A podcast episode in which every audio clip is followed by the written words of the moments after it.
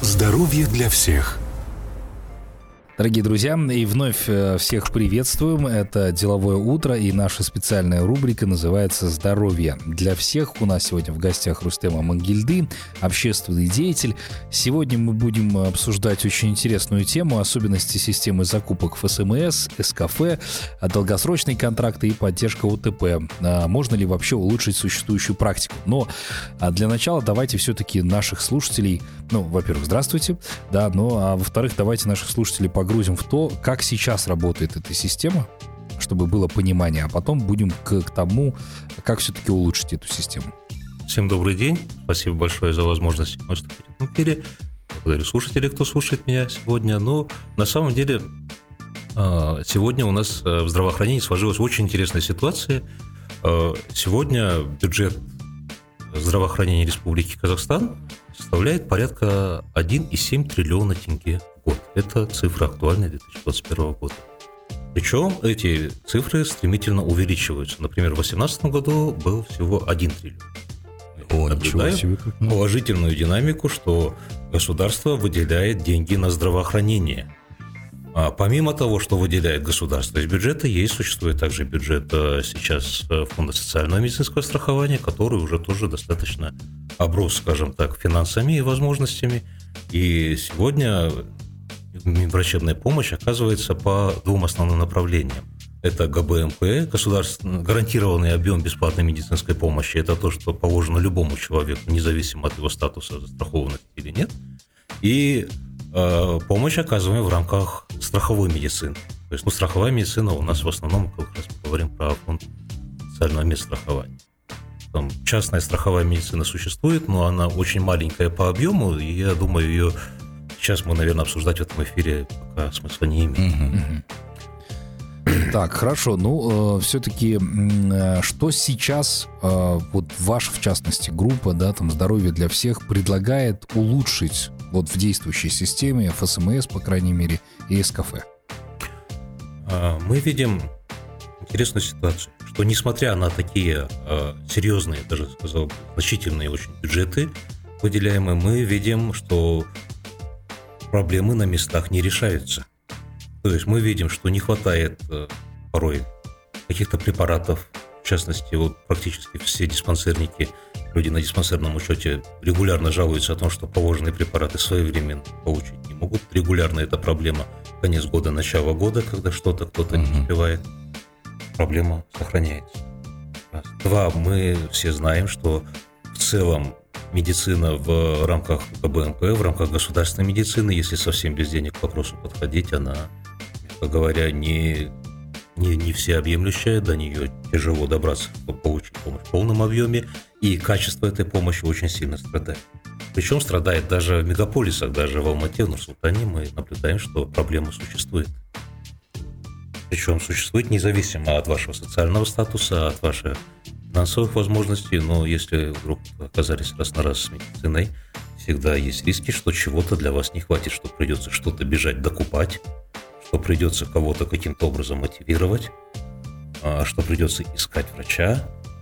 И не факт, что далеко не факт, что в одном центре вы найдете всех необходимых вам специалистов и все процедуры сможете получить вовремя, в полном объеме и образом ну, быть здоровым. Но вот все-таки основная тема сегодня, да, это закупки именно э, по СМС там, и э, СК-фармация, я так понимаю, да? А, но часто бывает такое, что ты приходишь в больницу, и тебе говорят, вот этого лекарства нет, вот это вы должны покупать и так далее. А вот если, например, я пришел, и я понимаю, что какое-то лекарство должно быть, ну, действительно бесплатным, где можно посмотреть, там перечень, список бесплатных лекарств, которые вот прям я дол- имею право получить. А какие лекарства, ну, действительно нужно покупать? Потому что мы-то, простые граждане, не знаем всего этого.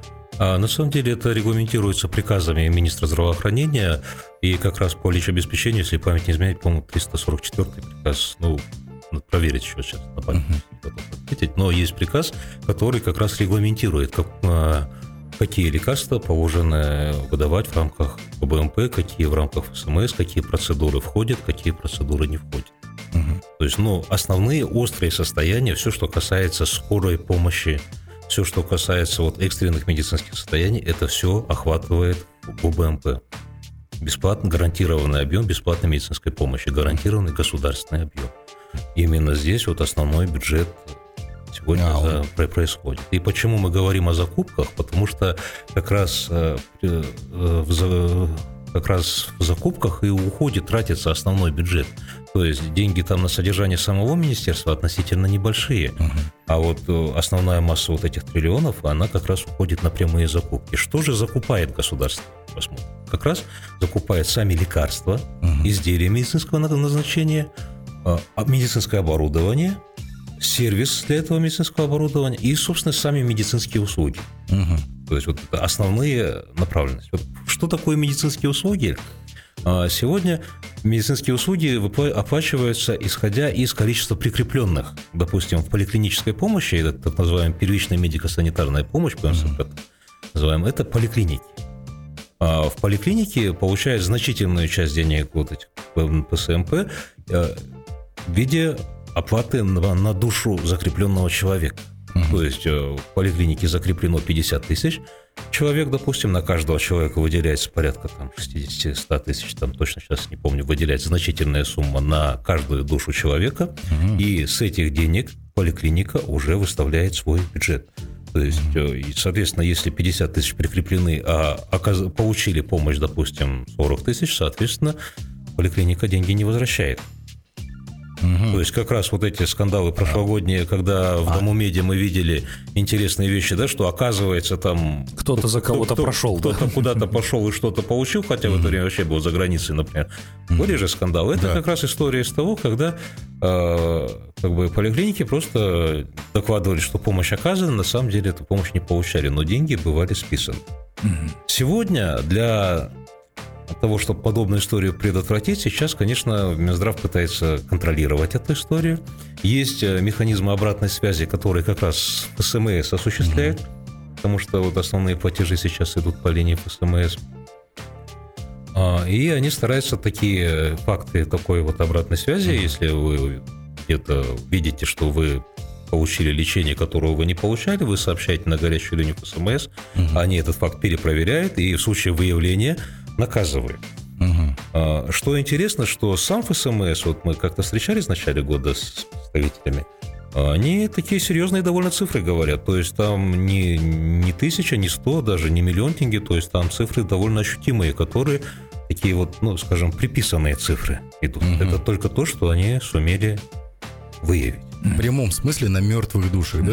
Ну да, это фактически это, это те самые мертвые души, о которых Классик писал. То есть души есть, деньги на них выделяются, а получают ли они лечение, второй вопрос. Ну и, соответственно, возникает еще момент, что поскольку даже государственные поликлиники сегодня, они практически все ГКП на ПХВ, то есть государственное коммунальное предприятие на праве хозяйственного ведения по старому хозрасчет, то есть они получают эти деньги, на этом бюджете должны осуществлять полностью свою деятельность. И, естественно, если они экономят, у них появляются деньги что-то сделать, там ремонт и еще какие-то вещи. То есть, э, соответственно, внутри любой поликлиники она как бы заинтересована, чтобы услуг было оказано больше, меньше. То есть, А, точнее, больше, по- по- меньше, да. Услуг больше, денег получить больше, но сделать это Поработать побыстрее. меньше. Да, ну элементарно. Вот посмотрите, сегодня в поликлиниках установленная норма на прием, допустим, у узкого специалиста даже 15 минут. Мгм. То есть вы пришли к невропатологу, и на все про все у вас 15 минут. Это норма. Но когда я иду, допустим, сам иду к невропатологу в частную клинику, э, скажем так, где более-менее бюджетная частная клиника, там норма полчаса. А где клиника подороже, там норма час. Мгм. То есть невропатолог может со мной заниматься в среднем минут 35-45 стабильно, чтобы понять ситуацию, провести какие-то свои тесты, какие-то обследования. Потом, после того, как мне принять, дать нормальные рекомендации, и после этого, в конце концов, продезинфицировать кабинет, что-то сделать. То есть, ну, полчаса – это минимальная норма. В государственных поликлиниках 15 минут. То есть Что на четверть. Половину. Ну, Половину. рабо- рабо- рабо- работают на четверть. Если в частной И- час, тут 15 минут, четверть. Ну, в общем-то, да. То есть вы понимаете, что за 15 минут получить нормальную, качественную врачебную консультацию практически ну, Невозможно, невозможно. Да. Тем более, что само качество врачей на именно в государственных поликлиниках, оно тоже страдает. А Тут уже есть второй вопрос. Я думаю, это вообще отдельная большая тема, и сюда было бы здорово пригласить как раз руководителей клиник, причем можно было бы и государственную клинику пригласить, потому что в диалогах э, возникает вот как бы информация проявляется, и она подтверждается, что сегодня есть еще и проблема с самими врачами. То, что выпускники вузов сегодня не задерживаются в государственных поликлиниках, не задерживаются на участках, сразу стараются уйти в резидентуру, специализироваться на какую-то, скажем, глубокую специализацию и уже приходить специалистом, то есть, ну, не участковым врачом, то есть проблема с участковыми, проблема с узкими очень сильная. Даже придя после резидентуры, допустим, сегодняшний э, молодой врач, он, как правило, очень сырой, то есть еще наша система сегодняшняя а подготовки кадров, распределение кадров – это отдельный большой-большой вопрос. Но давайте мы сейчас не будем в сторону уходить, а поговорим все-таки о закупках. То есть э, при сегодняшней системе закупками э, поликлиники заинтересованы в том, чтобы, скажем, побыстрее, имеющимися ресурсами обслужить как можно большую массу, при этом качество этого лечения вот очень часто сомнительно. Вызывает вопрос. Ну, на да. самом деле, я сам недавно сталкивался вот как раз-таки с э, нашими государственными э, врачами, да. Я не говорю про всех, но основная масса, они вот, можно их сравнить с этими, с э, детьми, которые у подножья скалы, с которой стал, сбрасывали спартанцев. Вот те, кто там внизу, вот их уже отправляют куда-то в государственные больницы, да, в основной массе. Это те же самые э, студенты, которые из медицинских колледжей и вузов выпускались и так далее. А вот для того, чтобы отслеживать качество всего этого, понятное дело, что очень много там э, казахстанцев жалуются на качество медуслуг. А есть ли какое-то рейтингирование, да, там рейтинг больницы, рейтинг врача, не в iDoctor, да, чтобы я увидел 5 звездочек, а что-то более такое, ну, пос- посерьезнее. Ну, насколько Или мне такого у нас известно, такого у нас а, нету. То есть действующей системы такой оценки, как, ну, есть квалификационные требования, то есть есть, есть э, категории, что там высшей категории, не высшей категории, первой категории, но у меня, честно, очень лично у меня отрицательное мнение о качестве этих категорий, потому что подозреваю, что особенно в государственных поликлиниках, клиниках э, вот эти категории скорее всего, так же, как и учителя сдают, то есть по договоренности. Потому что в итоге, э, когда сталкиваешься сам с, не дай бог, с врачом, ну, очень редко ты остаешься доволен. Ну да. А, ну, все-таки возвращаясь э, к выделению этих самых бюджетных денег, вы озвучили сумму, это 1,3 триллиона. 1,7 триллиона. 1,7 даже триллиона. А, сумма не маленькая на самом деле, но а, что мы видим? Чаще всего сами вот клиники, да, те же самые при государстве, которые находятся в поликлинике, а мы видим, что где-то там есть какая-то определенная, какая-никакая укомплектованность, да, мы видим там вот эти активные, интерактивные доски, как они называют, где есть якобы электронная очередь. Но а, деньги, которые выделяют на всю республику, их где-то там не достает, например, в регионах люди туда идут, и они не видят этих выделенных денег. Как вот, собственно, понять, куда конкретно ушли эти деньги, кто конкретно претендует на какие суммы, и вообще можно ли все это дело отследить? Ну, смотрите, здесь э, как раз очень такая интересная ситуация. У нас закуп по лекарствам и по как раз вот по оборудованию, по медизделиям этим занимается а, единый дистрибьютор. Есть такой у нас ОСК формация. Да.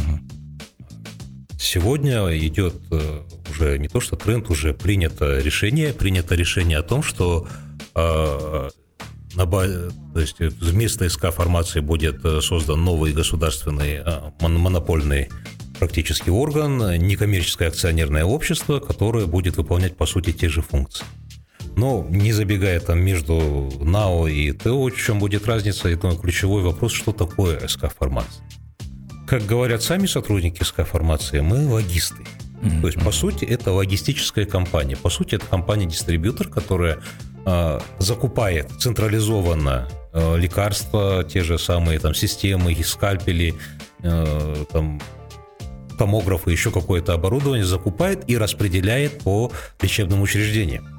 в соответствии с той заявкой, которая согласована этими лечучреждениями. Mm-hmm. То есть если вот совсем упрощенно, то лечучреждение говорит, у меня, допустим, 50 тысяч пациентов будет в этом году, на mm-hmm. пациента мне нужно вот э, цифра X, соответственно, э, и мне, мне нужно, чтобы у меня было там 50 тысяч бинтов, столько-то капельниц, столько-то аспирина, столько-то другого какого-то препарата. Mm-hmm. И эта заявка проверяется, попадает в СК-формацию, СК-формация собирает со всей республики эти заявки и закупает единым образом, централизованно.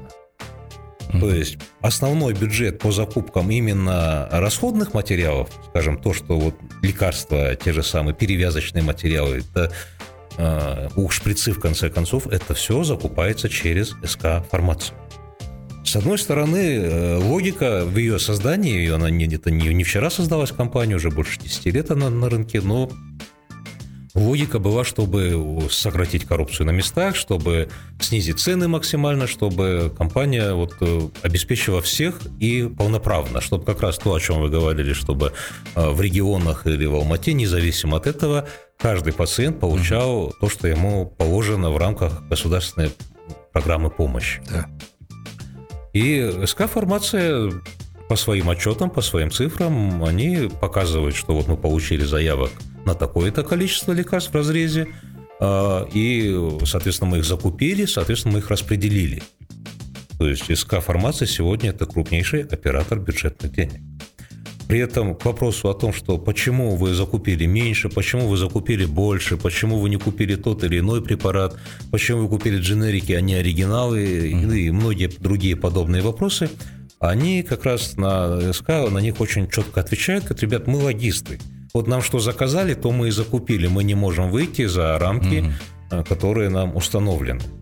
То есть вот нам дали по, по номенклатурно вот такой-то емкостью, таким-то процентом действующего вещества с таким-то названием. Мы находим того, кто это поставляет, разыгрываем конкурс и закупаем. И здесь э, мы не выходим за рамки. То есть даже если есть там э, вот была ситуация с препаратами Paul Beach, когда оригинальный препарат стоил э, чуть не в 10 раз дешевле дженерика, угу. но СК закупила дженерики.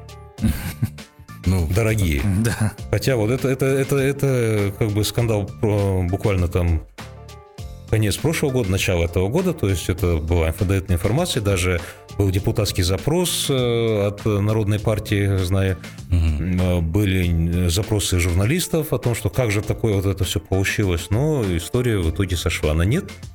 То есть прежнее руководство, новое руководство где-то там Крайних, Где-то нас... все затерялось. Крайних, насколько мне известно, не нашлось. Это десятикратная разница. Да. Ну, на самом деле там по многим позициям разница такая возникает.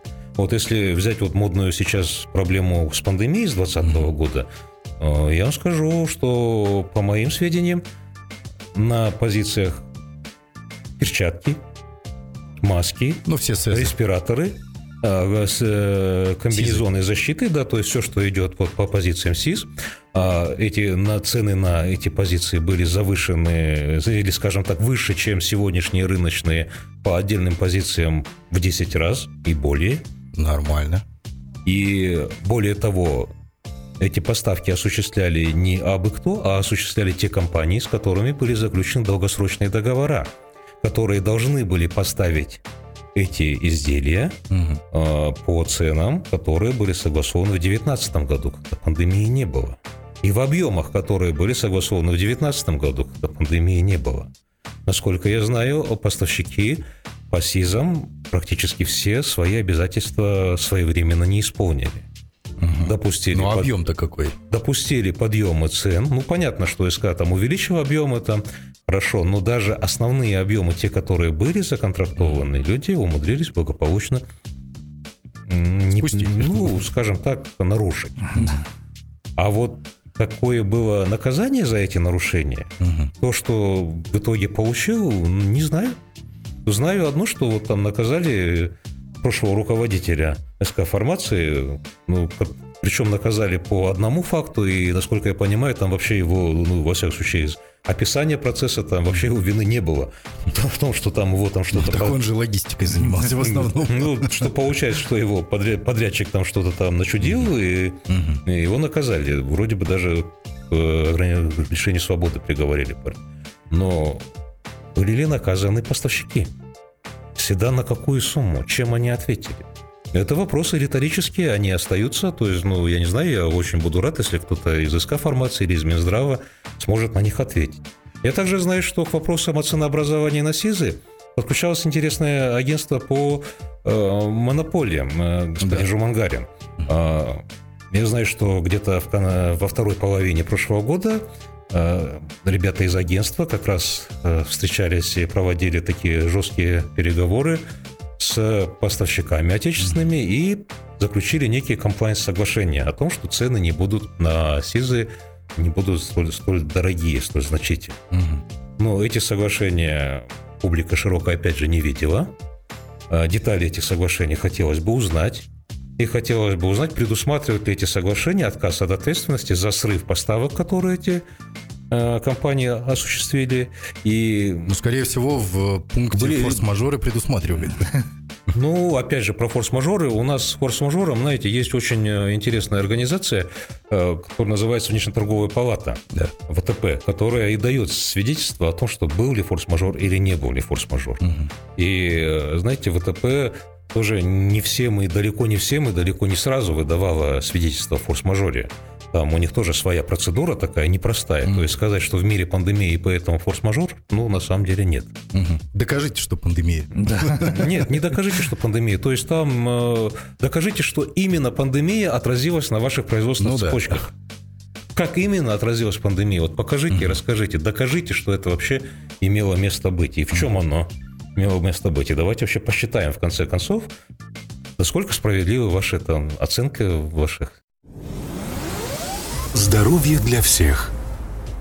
Что Слушайте, Рустам, ну вот все-таки есть страны, которые э, схожи с, нашими, с нашей страной именно в части менталитета, где-то в экономическом, возможно, плане и в историческом плане. Да, если взять ту же самую там Восточную Европу часть, взять Турцию, э, юго-западные страны Азии и так далее. Но ведь есть у них примеры классной медицины. Та же самая Турция, да, у них налажен туристический, э, медицинский туризм. А, Израиль, я вообще молчу, там одна из лучших медицин мира, да. В Грузии тоже реформы проводили, и хирурги нормальные сейчас там получают несколько, там, несколько тысяч долларов да, зарплаты имеются, такие у них. У нас как-то нет. Вот есть ли такой момент, что мы можем взять у них какую-то систему, алгоритмы создания правильной медицины и внедрить к нам? Вот сейчас это что-то прорабатывается, или же все-таки мы пытаемся в Казахстане изобрести свой велосипед? Ну, в структуре Министерства здравоохранения существует Республиканский центр развития здравоохранения, который как раз и по логике и должен заниматься развитием системы здравоохранения. Ну, вообще, сам Минздрав – это Э, не соврать, там порядка 20 подразделений крупных внутри вот таких, как РЦРЗ, и между ними там разобраться, кто за что конкретно отвечает, угу. весьма непросто. Вопросы о том, что давайте посмотрим на Турцию, давайте посмотрим на Корею, давайте посмотрим на Грузию, угу поднимаются регулярно. Нашим сообществом здоровья для всех это прямо регулярно поднимается. И говорим, ребята, ну есть же примеры, ну зачем ну, да. изобретать велосипед? Мы не говорим про Германию и США, там да. ладно. Ну хотя и Германия, и США, и любая страна, которая бы Казахстан обратился и сказал, ребята, вот у вас вот так, расскажите, покажите модели ваши причины успеха, почему у вас вот так работает, как нам быть, я вам гарантированно скажу, что, наверное, нет страны, которая бы отказала Казахстану в том, чтобы предоставить информацию и помочь реформировать нам нашу медицину под их стандарт. А что мешает? Гордость или еще не до конца освоенные все эти бюджеты? А вот такой вопрос, знаете, риторический, потому что э, когда вот мы сталкиваемся вот, э, ну, на практике, что вроде бы все работают, логисты поставляют, закупают, вот им дали списки, они закупили, поставили, а уже как там врачи распределили, это уже логистов не касается, извините. Интересно, да, получается? Ну, да. А, у врачей есть протоколы, вот протокол принят, и по протоколу вас будут лечить. От протокола врач отойти не может. Угу. Потому что если он отойдет от протокола, а вы, не дай бог, вас склеите, то у вас, извините, а, врача тогда посадят. Потому что он отошел от протокола. Он будет, во всяком случае, госклиника будет лечить вас строго по протоколу. Другой вопрос, что после лечения по протоколу, возможно, вы потеряете серьезно здоровье. Я сам лично с этим столкнулся на собственной шкуре. Ну, извините, протокол есть протокол. То есть его кто-то принял и по нему работает. Насколько он эффективен, насколько можно от него выходить или за него выходить, это вопрос точно не рядовой врач его примет. Это не, вы, это не протокол плохой, это вы под протокол не попадаете. Да, это, это у вас какие-то свои там вещи, вы должны были сказать то или да. это. Но на самом деле, вы знаете, э, когда, если говорить в целом про здравоохранение Казахстана, mm-hmm. я наблюдаю интересную картину, мнение, что просто нету персональной ответственности. Вот кто конкретно отвечает за здравоохранение. Угу. Я не вижу, что конкретно министр отвечает за здравоохранение вот целиком и полностью, что, потому что при всем уважении, ну, ну, когда ваши подчиненные перекладываешь друг на друга ответственность, ответственность да. то значит у семьи нянек дитя без глазу. Да. С точки зрения пациента, с точки зрения человека, гражданина, потребителя этих услуг, меня не устраивает такой подход. Мне кажется, Министерство здравоохранения у нас внедрило новое понятие, такое диверсификация ответственности. Вот прям очень подходит. Ну, вы знаете, это, это не диверсификация даже, это просто, по сути, полное отсутствие ответственности. То есть ну, просто тупо нет концов. Mm. Вот смотрите, вот возвращаясь к нашим закупщикам, да, а, когда мы говорим, Михаил Серикович, почему вы э, там вот закупили такие-то контракты, которые там, в общем-то, ну, не с самыми лучшими компаниями, не самые качественные изделия, вот вы закупаете и так далее. Угу. На что получаем ответ? Ну, ребят, ну мы же работаем в рамках приказа министерства, в рамках постановления правительства, есть нормы, угу. я же не придумал. Угу. И достается, допустим, правительство 1729, в котором регламентирован порядок проведения э, долгосрочных договоров закуп. А вы знаете, долгосрочные договора вообще интересная тема. Это, это по сути, да, гарантированный сбыт для производителей, для дистрибьюторов, которые э, свои изделия продают ну, скажем так, стабильно, в больших объемах, централизованно одному потребителю. Угу. Извините, найти такого потребителя – мечта, я думаю, любого бизнесмена. Кроссовки Конечно. вы шьете или кофе разливаете, но если вы сидите монопольно поставляете одному здоровому клиенту да хоть кофе. Свой объем. Извините, свой объем, э, э, я думаю, вышикать. Когда особенно, когда вы знаете, что вы из года в год поставляете. Долгосрочно, да. Да, а, а долгосрочные договора СК заключает на 10 лет. Ух ты, как хорошо. Понимаете? Идея, конечно, классная. То, что за 10 лет там, ну, предприятие разовьется, будет поставлять, будет все здорово. На самом деле, что у нас происходит? АТП регулярно говорит о том, что сырье дорожает, то дорожает, мы не можем обеспечить подешевление, а нам надо, наоборот, поднять и цены, иначе мы срываем, иначе мы будем уходить. То есть эти АТП немножечко такую шантажную позицию занимают, такую, ну, как бы условно шантажные, то есть они, объясняя свои проблемы, просят государство войти в них и поддержать, несмотря на то, что там несколько лет назад они взяли на себя обязательства угу. эти объемы закрывать. И более того, ежегодно давать какое-то удешевление своей продукции. Mm. То есть за счет локализации производства, за счет еще чего-то. На самом деле, я что-то не вижу, чтобы что-то вообще подешевело за эти 10 лет, вот с момента, вот как СК создалась, да. я что-то не вижу, чтобы что-то подешевело. Ежегодно бюджет увеличивается, а объемы физические, ну, мы настолько не выросли. Надо просто почитать эти долгосрочные договора. Там учитывается то, что если вдруг э, страна, которая производит те же лекарственные препараты, скажет, что у нас там, извините, издержки появились, и нужно будет за них доплатить, они могут какие-то, ну, вносить изменения и так далее. За 10 лет действительно может все произойти с компанией. И кризисы там случаются и так далее. Ну, там много чего предусмотрено. Ну вот посмотрите, просто вот на мой взгляд, э, существующую практику нужно менять. Хотя бы просто я сделаю, вот, вот, процитирую, с вашего позволения, некоторые цифры. Угу. Цифры с открытого доступа с сайта СК Формации. Так. А, а, на 1 сентября 2020 года заключены долгосрочные договоры поставки с 24 отечественными товаропроизводителями на 1465 наименований лекарственных средств и медицинских изделий. Из них 292 – это лекарственные средства и 1173 – это медизделия. А, на сегодняшний день между ТО «Аска Фармация» и 36 отечественными производителями заключены 88 долгосрочных договоров поставки на 996 наименований. Это всего, то есть за весь период.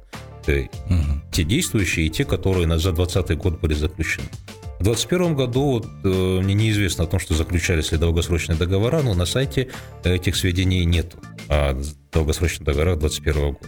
Угу. И было одно уведомление о расторжении одного долгосрочного договора, когда потенциальный поставщик ничего не выполнил.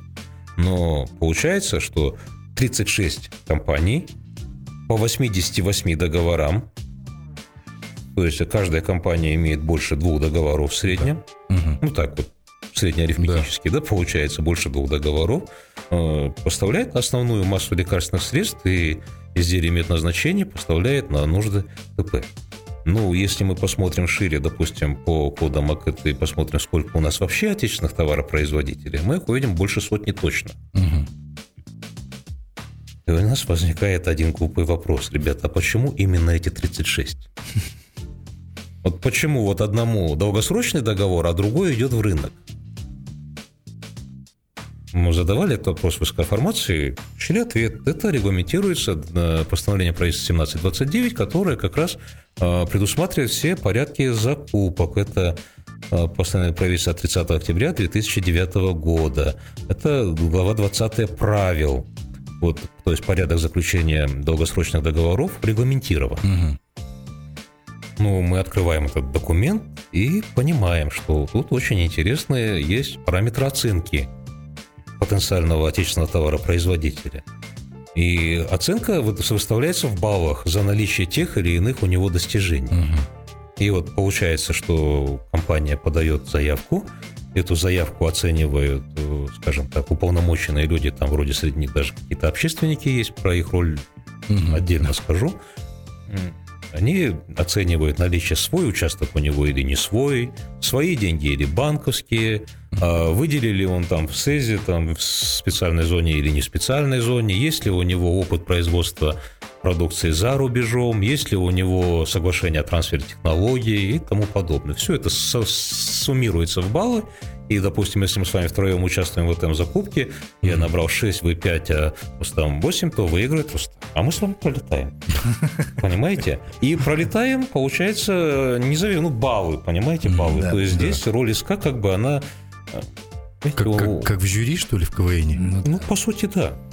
Ну, вы извините, но здесь же вопрос, если жюри в КВН, там можно, конечно, там поругать, сказать, да, блин, этот такой-то там нехороший, там, ну, адресно, то, то здесь-то на кону, извините, миллиарды денег. Миллиарды денег это ладно, тут жизни людей.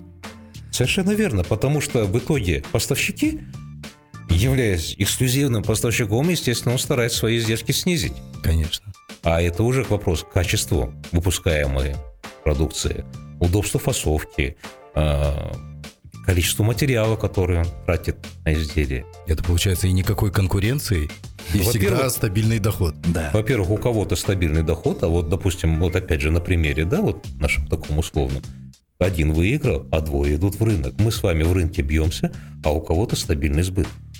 У кого-то стабильный кэш. Кто-то развивается, кто-то пролетает. Просто почему? Потому что винить в этом только СК, ну, глупо, потому что СК выполняет то, что ему поручило правительство. СК не виноват, трафик не виновен. Но, но по факту, извините, виновных-то нигде нету, а 36 компаний 6 занимает, по сути, монопольное производство, ну, мон- монопольные поставщики. Причем, насколько они отечественные, насколько у них степень локализации высокая или нет, Мгм.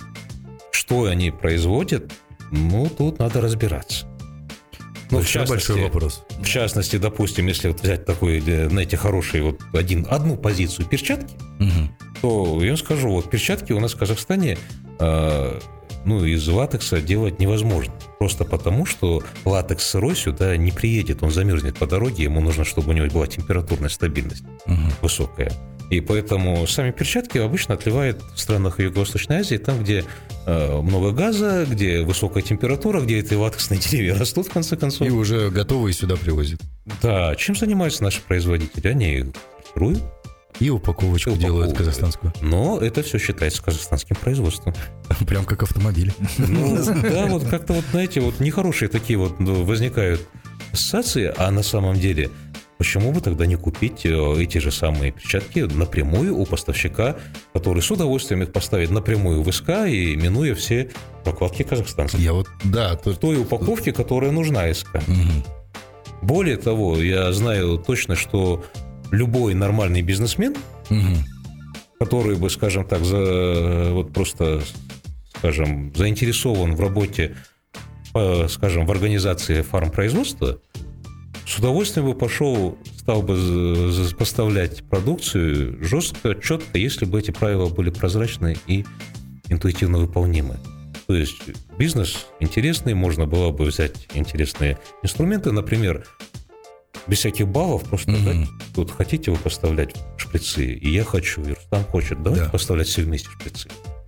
Просто каждый выставит банковскую четкую гарантию Мгм. о том, что в случае непоставки вот эта полная сумма уйдет в государство, чтобы государство могло эти шприцы закупить на внешнем рынке. Ну, так было бы логично. И не надо никакие баллы. И если нас завтра станет пятеро, ну делите объем на пятерых. Десятеро делите на десятерых. В чем проблема? Это же как раз и есть прямая конкуренция. И каждый отвечает за свой объем поставки. И здесь вопрос о том, что мы развиваем рынок, мы сделали то, мы сделали это. Ребят, ну, на самом деле, я не знаю, кого мы развили в итоге. Я знаю, что когда вы приходите в больницу, у вас могут быть куча проблем просто потому, что вам не дадут нужный препарат в нужной консистенции, что могут быть И, и- проблемы. и не дадут нужный объем услуг, который Да. нужен. Вам просто, вот просто даже, даже тот же халат, та же, та же просто может оказаться там недостаточно качественная. Те же самые перчатки могут оказаться недостаточно качественными. Сколько на это списывается денег? Вопрос грандиозный.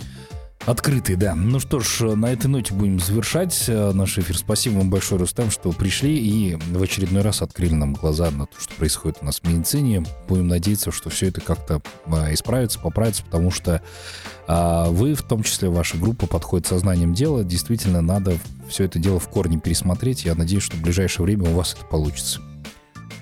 Спасибо огромное вам за возможность выступить. И я очень надеюсь, что заинтересованные скажем, государственные чиновники, сотрудники той же СК формации, Минздрава услышат нас, в конце концов, и придут в эту же студию, чтобы мы могли с открытым забралом задать вопросы и получить ответы. Да. Пока мы об этом только мечтаем. Да. Ну что ж, дорогие друзья, вас призываем оставаться на волне бизнес ФМ и до новых встреч в эфире. Здоровье для всех.